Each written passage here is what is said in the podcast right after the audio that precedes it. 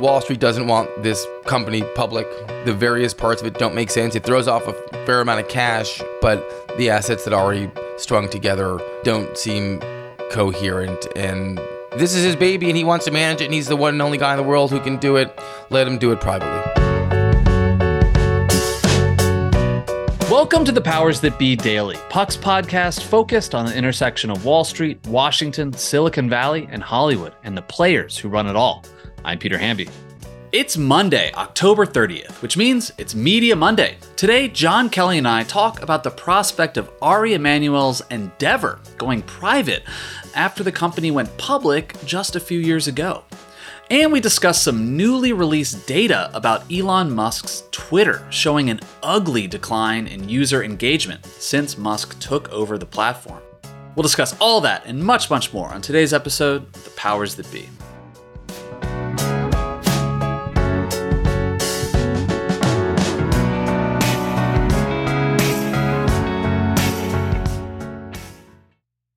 Tired of sleeping hotter than hell? I sure am. I sleep hot. There's something crucial about sleep that eludes us when we're too warm, too uncomfortable, and too caught in the web of our own thoughts to drift off. And while curiosity fuels our days, science tells us that cool sleep recharges our nights. That's where ChiliPad by SleepMe comes in. Meet the bed cooling system that elevates the quality of human life through cool sleep. The ChiliPad bed cooling system is your new bedtime solution. I love it. It lets you customize your sleeping environment to your optimal temperature, ensuring you fall asleep, stay asleep, and wake up refreshed. ChiliPad works with your existing mattress. It's a water based mattress topper that continuously controls your bed temperature from 55 to 115 degrees, allowing your body to rest and recover this isn't just about escaping the heat, it's also about optimizing your sleep for better health, more energy, and improved physical and cognitive performance, which I obviously need hosting a podcast. Chili pads are designed for one or two sleepers, so if your sleep partner likes to sleep at a different temperature, or you only need it for one side of the bed, that's okay too, and we know that's crucial.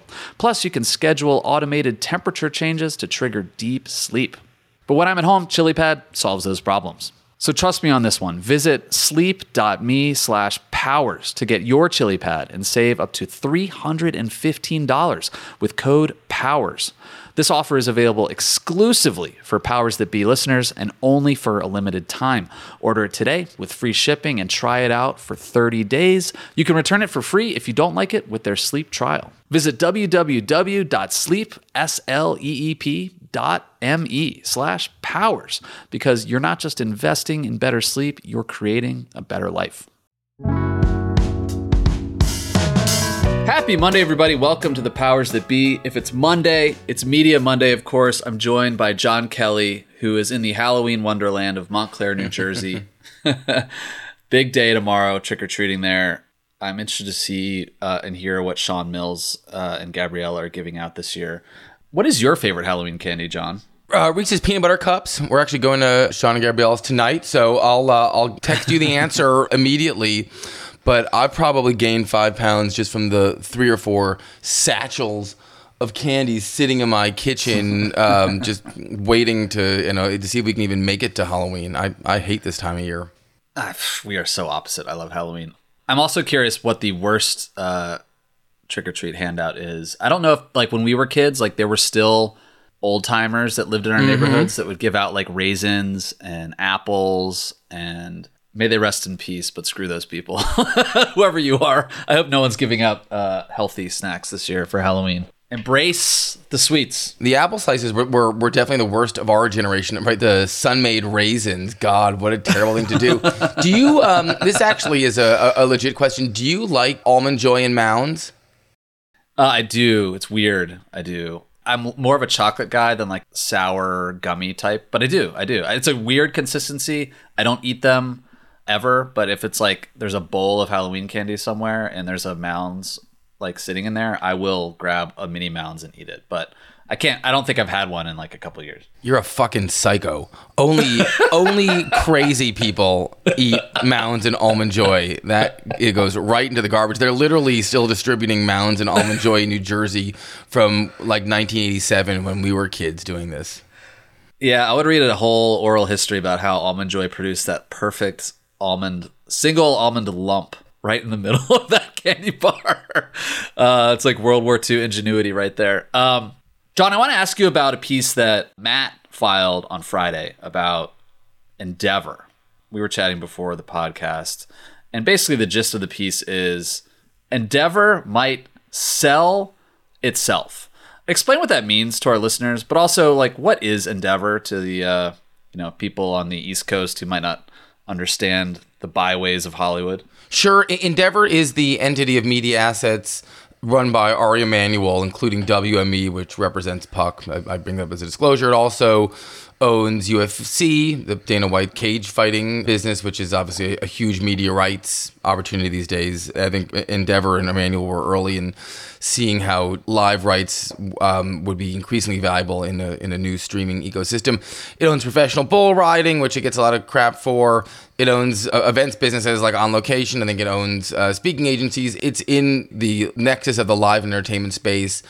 And Ari Emanuel has basically been rolling it together with Patrick Whitesell for years and years and years. It recently bought WWE in a um, in a take private that's being spun as a company called TKO, which is now going to be a public entity that it majority owns and controls.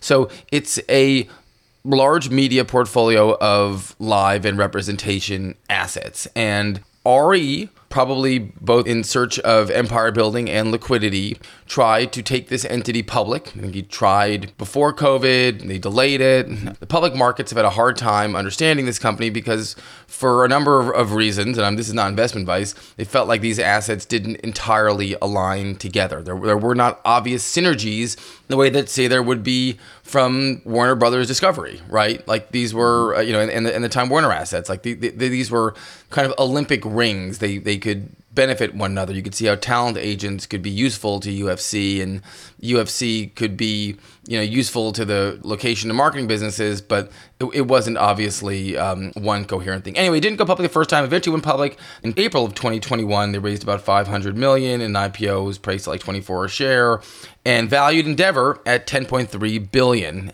I know that hardcore puck fans will remember that our partner Bill Cohan has written for years, and this is not investment advice also, that he thought that this grab bag of assets never made sense as a as a public company, and he was um, critical of this. And, and Bill actually has a great piece that we published yesterday that explains you know some details adjacent to to Matt's story about what went wrong here. So anyway, lo and behold Endeavor has now seen better days. That the stock has gone down significantly, even after the WWE deal, which I think um, was an attempt to sort of boost the markets, uh, presumably to, to, give Wall Street analysts what they wanted in the form of a new asset that would reap high, that uh, extraordinary media rights fees Endeavor is now worth, I think I just checked this before we got on the air, uh, it's less than $7 billion. So the combined entity of Endeavor is worth less than the value of CAA, okay, which is one talent hmm. agency mm. that is the probably the equivalent, of, certainly larger by revenue and, and maybe prestige, but in some ways, but the equivalent of WME. So Ari Emanuel is thinking to himself, what is going on here? The public markets don't understand the, the value that I've created and he's taking this company private, or he's, he's open to considering taking it private. Silver Lake, which owns about 71% of Endeavor, soon after announced that they'd be willing to explore this take private opportunity. Mm. You know, you could argue that it seems like uh, the, the natural course of things that a company that isn't returning to shareholders what they want would would rather be managed privately, which is frankly how a lot of entertainment, you know, which is how talent agencies have been managed for a very long time, which is the, the core of the business, and and you know these other uh, small leagues have been private companies as well, uh, and, and, were managed well without the screen of public shareholders. So you could argue that there's a, a sort of fiscal strategy behind that, but there's also a another way of looking at this, Peter, which is that it's somewhat uh, cynical and maybe uh, a little opportunistic. And it's a chance mm-hmm. for Ari and Patrick Whitesell to get another bite of the apple. They've each made you know hundred plus million dollar slugs, I think, yeah. in in the uh, IPO of Endeavor, and this would be a chance to cash out again by taking it private and putting it in the arms of Egon Durban, who's already I think the chairman of the board, and Silver Lake, who've been the custodian of this when it was a private company, were stayed involved and it was public and would be the it looks like potentially this this single owner, the not just the controlling majority owner, but the single owner in a private scenario. So um, it could be a elaborate wealth creation vehicle for for Ari. I was going to ask you like who the winners and losers of taking Endeavor private would be, but you're suggesting Ari would be winner and then winner again. Would there, who would be the losers here? Yeah, he'd be the big winner. Look, the stock popped like 20% after they announced this. So Endeavor stockholders who bought at the IPO when it was trading at like $24 a share and and it was around, you know, 10 billion as we were saying, 10.3 if they've been holding on to it now that it's down to six nine and it, and if it pops mm-hmm. again, you know, as this deal ossifies, they'd still lose their money. So it, it's hard to see how that works out. You know, if you remember when this was all going down the first time, there were a lot of really angry agents at WME who deferred bonuses and pay hikes for years because they were told that the company was going to go public and their equity was going to go up astronomically in value. I remember talking to some of these people privately when I was a private citizen, not not in uh, in any relationship with Puck, and it just didn't happen. And it, it actually is sort of presages something that I think is part of the sotto voce conversation at CAA now, where a number of agents, hundreds of agents, hundreds of employees are expecting a check and they don't know how big the check is going to be. And, you know, past isn't always prologue, but the equity holders at WME did not do as well as they were hoping. I think that in many cases they were hoping for an IPO to pop and that they'd make double what they made. Ari and Patrick had to make up for that quickly. I think they tucked people in and, took care of them. In this new take private scenario, it's going to be hard to see how these employees, if they kept their options in the market, how they would do well. I think they'd, they'd be underwater on it, but at least it would give them a chance to, to, to fully cash them out if they wanted the liquidity. Um, mm-hmm. But there is a cynical point of view here that, that this makes the most sense for Ari, but my overarching perspective is that I actually don't really think he has a choice here. I think that Wall Street doesn't want this company public. The various parts of it don't make sense. It throws off a fair amount of cash, but the assets that are already strung together don't seem coherent and this is his baby and he wants to manage it and he's the one and only guy in the world who can do it. Let him do it privately.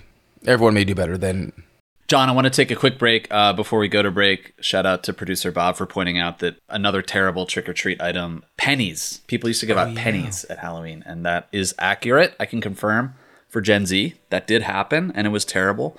Uh, when we come back, I want to ask you about the slow death of Twitter slash X.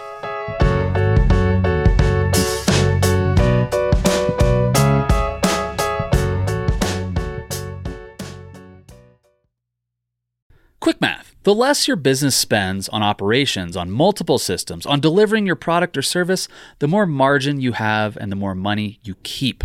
But with higher expenses on materials, employees, distribution, and borrowing, everything costs more. So to reduce costs and headaches, smart businesses are graduating to NetSuite by Oracle. NetSuite is the number one cloud financial system, bringing accounting, financial management, inventory, HR into one platform and one source of truth. With NetSuite, you reduce IT costs because NetSuite lives in the cloud with no hardware required, accessed from anywhere. You cut the cost of maintaining multiple systems because you've got one unified business management suite. You improve efficiency by bringing all your major business processes into one platform, slashing manual tasks and errors. Over 37,000 companies have already made the move. So do the math. See how you profit with NetSuite. By popular demand, NetSuite has extended its one of a kind flexible financing program for a few more weeks. Head to netsuite.com slash powers that be, netsuite.com slash powers that be. That's netsuite.com slash powers that be. Selling a little or a lot? Shopify helps you do your thing, however you cha-ching. Shopify is the global commerce platform that helps you sell at every stage of your business. From the launch your online shop stage, to the first real life store stage, all the way to the did we just hit a million orders stage. Shopify is here to help you grow. Whether you're selling scented soap or offering outdoor outfits, Shopify helps you sell everywhere. From their all in one e commerce platform to their in person POS system, wherever and whatever you're selling, Shopify's got you covered. Shopify helps you turn browsers into buyers with the internet's best converting checkout, 15% better on average compared to other leading commerce platforms. And sell more with less effort thanks to Shopify Magic, your AI powered all star. Shopify powers 10% of all e commerce in the US. And Shopify is the global force behind Allbirds, Rothy's, and Brooklinen, and millions of other entrepreneurs of every size across 175 countries. Plus, Shopify's award winning 24 7 help is there to support your success every step of the way. Because businesses that grow, grow with Shopify. Sign up for a $1 per month trial period at shopify.com slash odyssey podcast, all lowercase. Go to shopify.com slash odyssey podcast now to grow your business, no matter what stage you're in. Shopify.com slash odyssey podcast.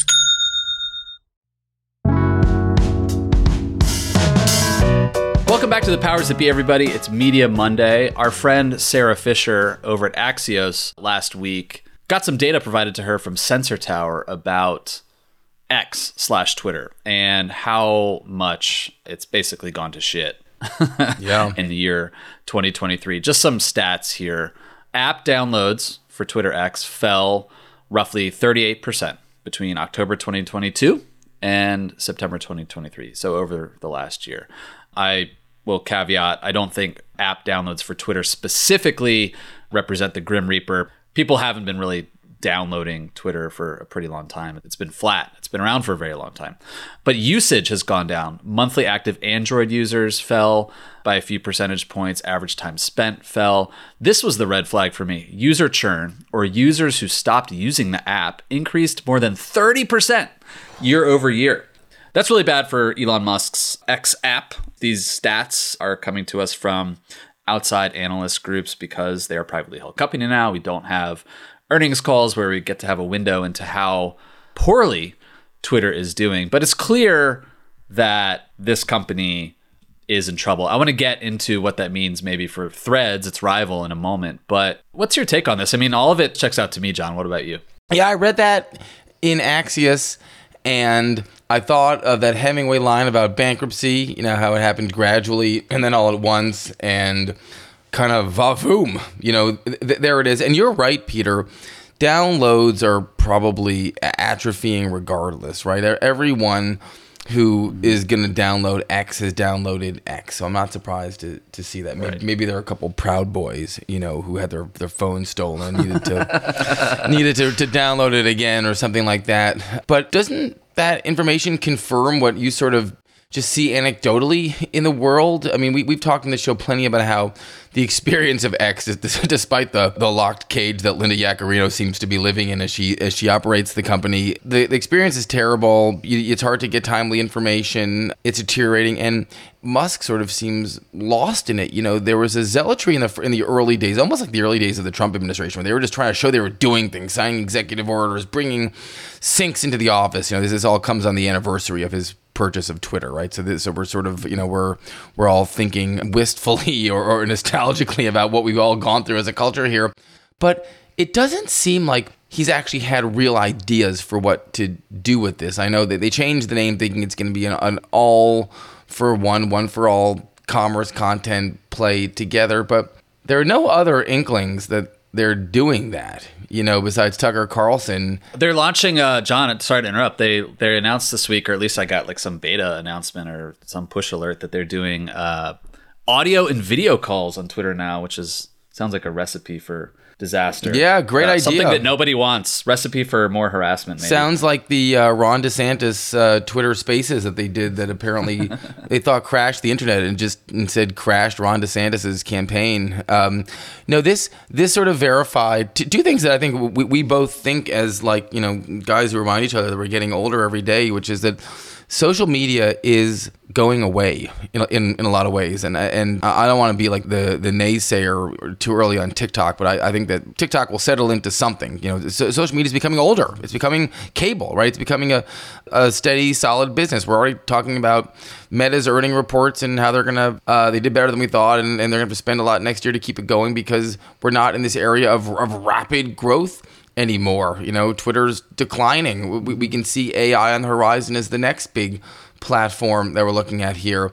And You know, you and Dylan had a great conversation about Jeff Bezos at the Post the other day, and the thing that stuck with me, I think that you guys talked about this on on Media Thursday, and you were talking about how like Bezos, he's busy, and he basically puts in you know 48 or 72 hours of deep engagement at the Post, and then goes back to his rocket ship and, and deals with the rest of his empire. But that's how he sort of engages, and I think we're seeing something similar with, with, Elon Musk here, actually, which is that he's signaled early on that he was going to be in this thing. It doesn't seem like he is in this now. If he did devote his mental capacity to it, then yes, he'd figure something out. Whether you and I liked it, debatable, but he'd be much more engaged in there, and there would be much more upside here.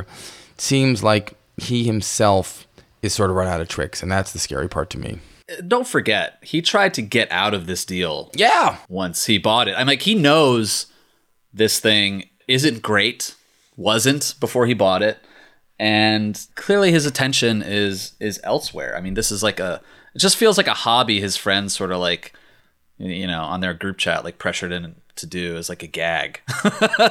like, dude, save free speech. Go by Twitter. And oh, doesn't it seem like that? doesn't it seem like it was it was a dare that he took at, at four in the morning after yeah. like uh, two forties of OE? I mean, this was absolutely like a, a, a, crazy thing that he knew was a mistake the minute he did it. I mean, you just you yeah. know don't drive the car. Like, don't you know mm-hmm. don't turn the key. So yes. Well, so I want to elaborate a little bit on your point that social media is dying. I I slightly disagree. There's I think like the broadcast public likes and comments, public connection era of social media is coming to an end. The social media that is growing and thriving are sort of one-to-one personal connections, group chats, uh, just sort of a sort of private fun experience. And I sound like I'm flacking for my other employer, Snapchat, here, but the Wall Street Journal, basically, in writing about the decline of X, published a bunch of infographics that were really really good and they they had one that said daily active users by the way daily active users is the mother's milk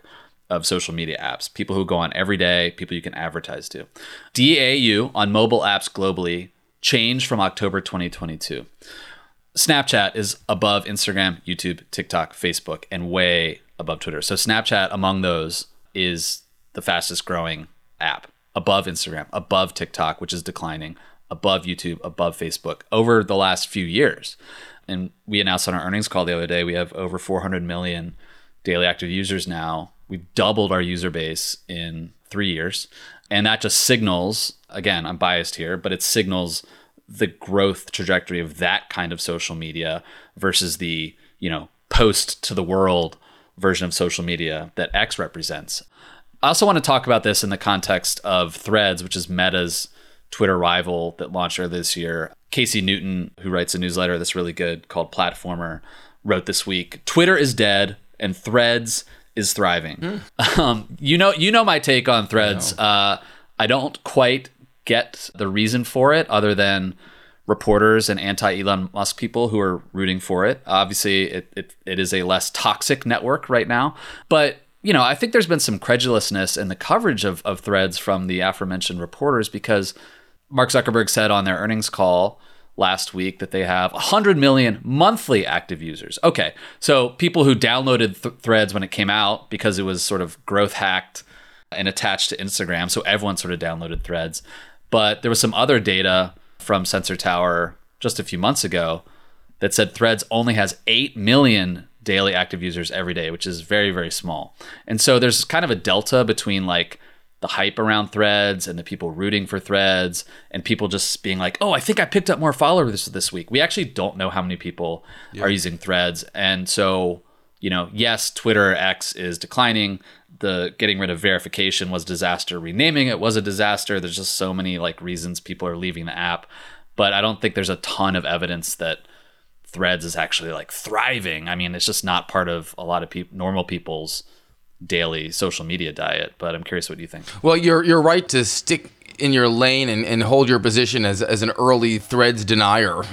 Uh, and I'm with you. I, I, I, saw that Casey story too pop into my inbox, and I'll kind of believe it when I see it. But just to go back one beat, I agree with you on the social media point. Let me just clarify one detail, which is I, I think that we're seeing with these social media companies what we're sort of seeing with streaming now, which is that the, the illusion of endless growth has led to an era where there's a finite number of competitors and they're probably going to start looking for new revenue channels because they, they don't have infinite TAMs. And mm-hmm. and in the case of Twitter X, actually, it you know the company was flatlining forever. Like even when Dick Costolo was the CEO of Twitter, Oh, it, yeah. it couldn't get past like 300 and something million, uh, I guess, DAU, and they had server outages. I mean, there are all kinds of challenges that um, that the companies had for a very, very long time, and, and now it's shrinking. It's just there isn't room for everything in the firmament, and we see that with the streaming landscape as we go from cable uh, and linear to to post linear and streaming.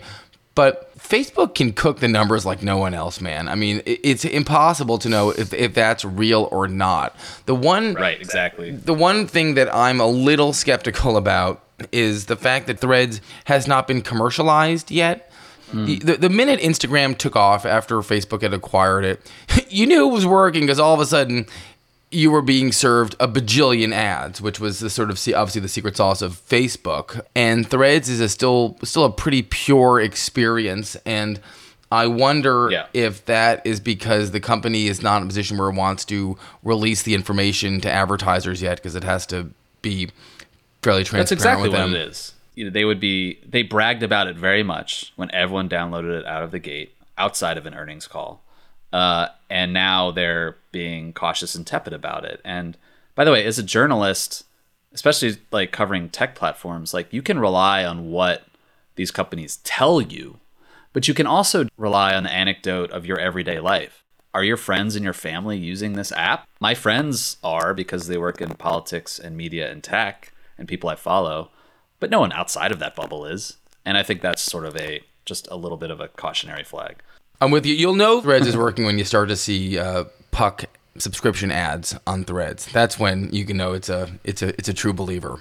Yeah, and Adam Mosseri, who runs the product development for Threads, has, has repeatedly uh, dodged and avoided the question of like how much they're going to embrace like news and politics over there, which is a vague question, obviously, but they're not. They don't seem very interested in it. They don't because that means, you know, that means you have to do a lot more content moderation. You have to put a lot more safeguards in place. You have to do just issue new like standards and practices all the time as people rush into your app posting things that might be hate speech, might be fake news. And they, they saw those headaches with Facebook. And so they're very cautious about uh, embracing news But let's hope, though, right? I'm actually like I, I I take the other side of the argument. I mean, we've had this in conversation in, in meetings at Puck about what Google or Facebook, Meta are doing with with news. I'm very pro the point of view that these platforms should be news free spaces in a lot of ways. Like, let people go to news sources for news. You know, Yeah, yeah, man. that I- used, that I'm made the most you. sense. That's how the world didn't fall apart for a couple hundred years before we were in short pants, and I think that that's where we're going back to. You know, don't let crazy Aunt Doris post some you know wacko stuff on X. Like, if you want news, go to a place where you can trust it. Yeah, the la- the last thing I'll leave you on is a thought from my my friend Scott Conroy, who I mentioned a lot on this podcast because he's got good thoughts. He's like everyone's lamenting the end of Twitter and X is like the death of the global town square. And Scott's take is, did we need a global town square in the first place? Like there are some, you know, positive aspects to social media, but there was a great book that came out like in 2016, 2017 by uh, Zeynep Tufekci called Twitter and Tear Gas. And the, the subhead of the book was called The Power and Fragility of Networked Protest. And like obviously like the signal moment for the positive side of a, a network like Twitter was like the Arab Spring. It allowed activists and you know people to connect and push back against an oppressive government. The point she makes in the book though is that she goes back and compares it to the civil rights movement in the South in the in the 60s and the power of that movement was that it was forged in like church basements and people over coffee and, and and drinks and there was a real social cohesion to that movement which led to its durability the Right. real life personal connections of a movement and she makes the point that like lots of the twitter protest movements of the early 2010s actually collapsed very quickly because the social cohesion was very thin it was easy to puncture and snuff out these movements because they weren't powerful real life connections and so anyway there are, you know, for all of the hype around the connected world of a decade ago, um, there's a lot of holes to poke in those theories as well. Jon, if I don't talk to you, good luck trick or treating. All right, thanks, man. I'll, I'll have you in mind. I'll send you all my almond joy. Thanks so much for listening to another episode of The Powers That Be. As a reminder, The Powers That Be is the official podcast of Puck. We'd like to thank Ben Landy, Liz Goff, and Alex Bigler for their editorial and production guidance. If you like what you hear, please share with a friend. It really helps us keep delivering the inside scoop that only Puck can offer. Follow us on Twitter at Puck News. I'm Ben Landy. See you tomorrow. This has been a presentation of Odyssey. Please listen, rate, review, and follow all episodes wherever you get your podcasts. The Powers That Be Daily is executive produced by Jon Kelly, co founder of Puck, Bob Tabador, and Ben Landy, executive editor at Puck.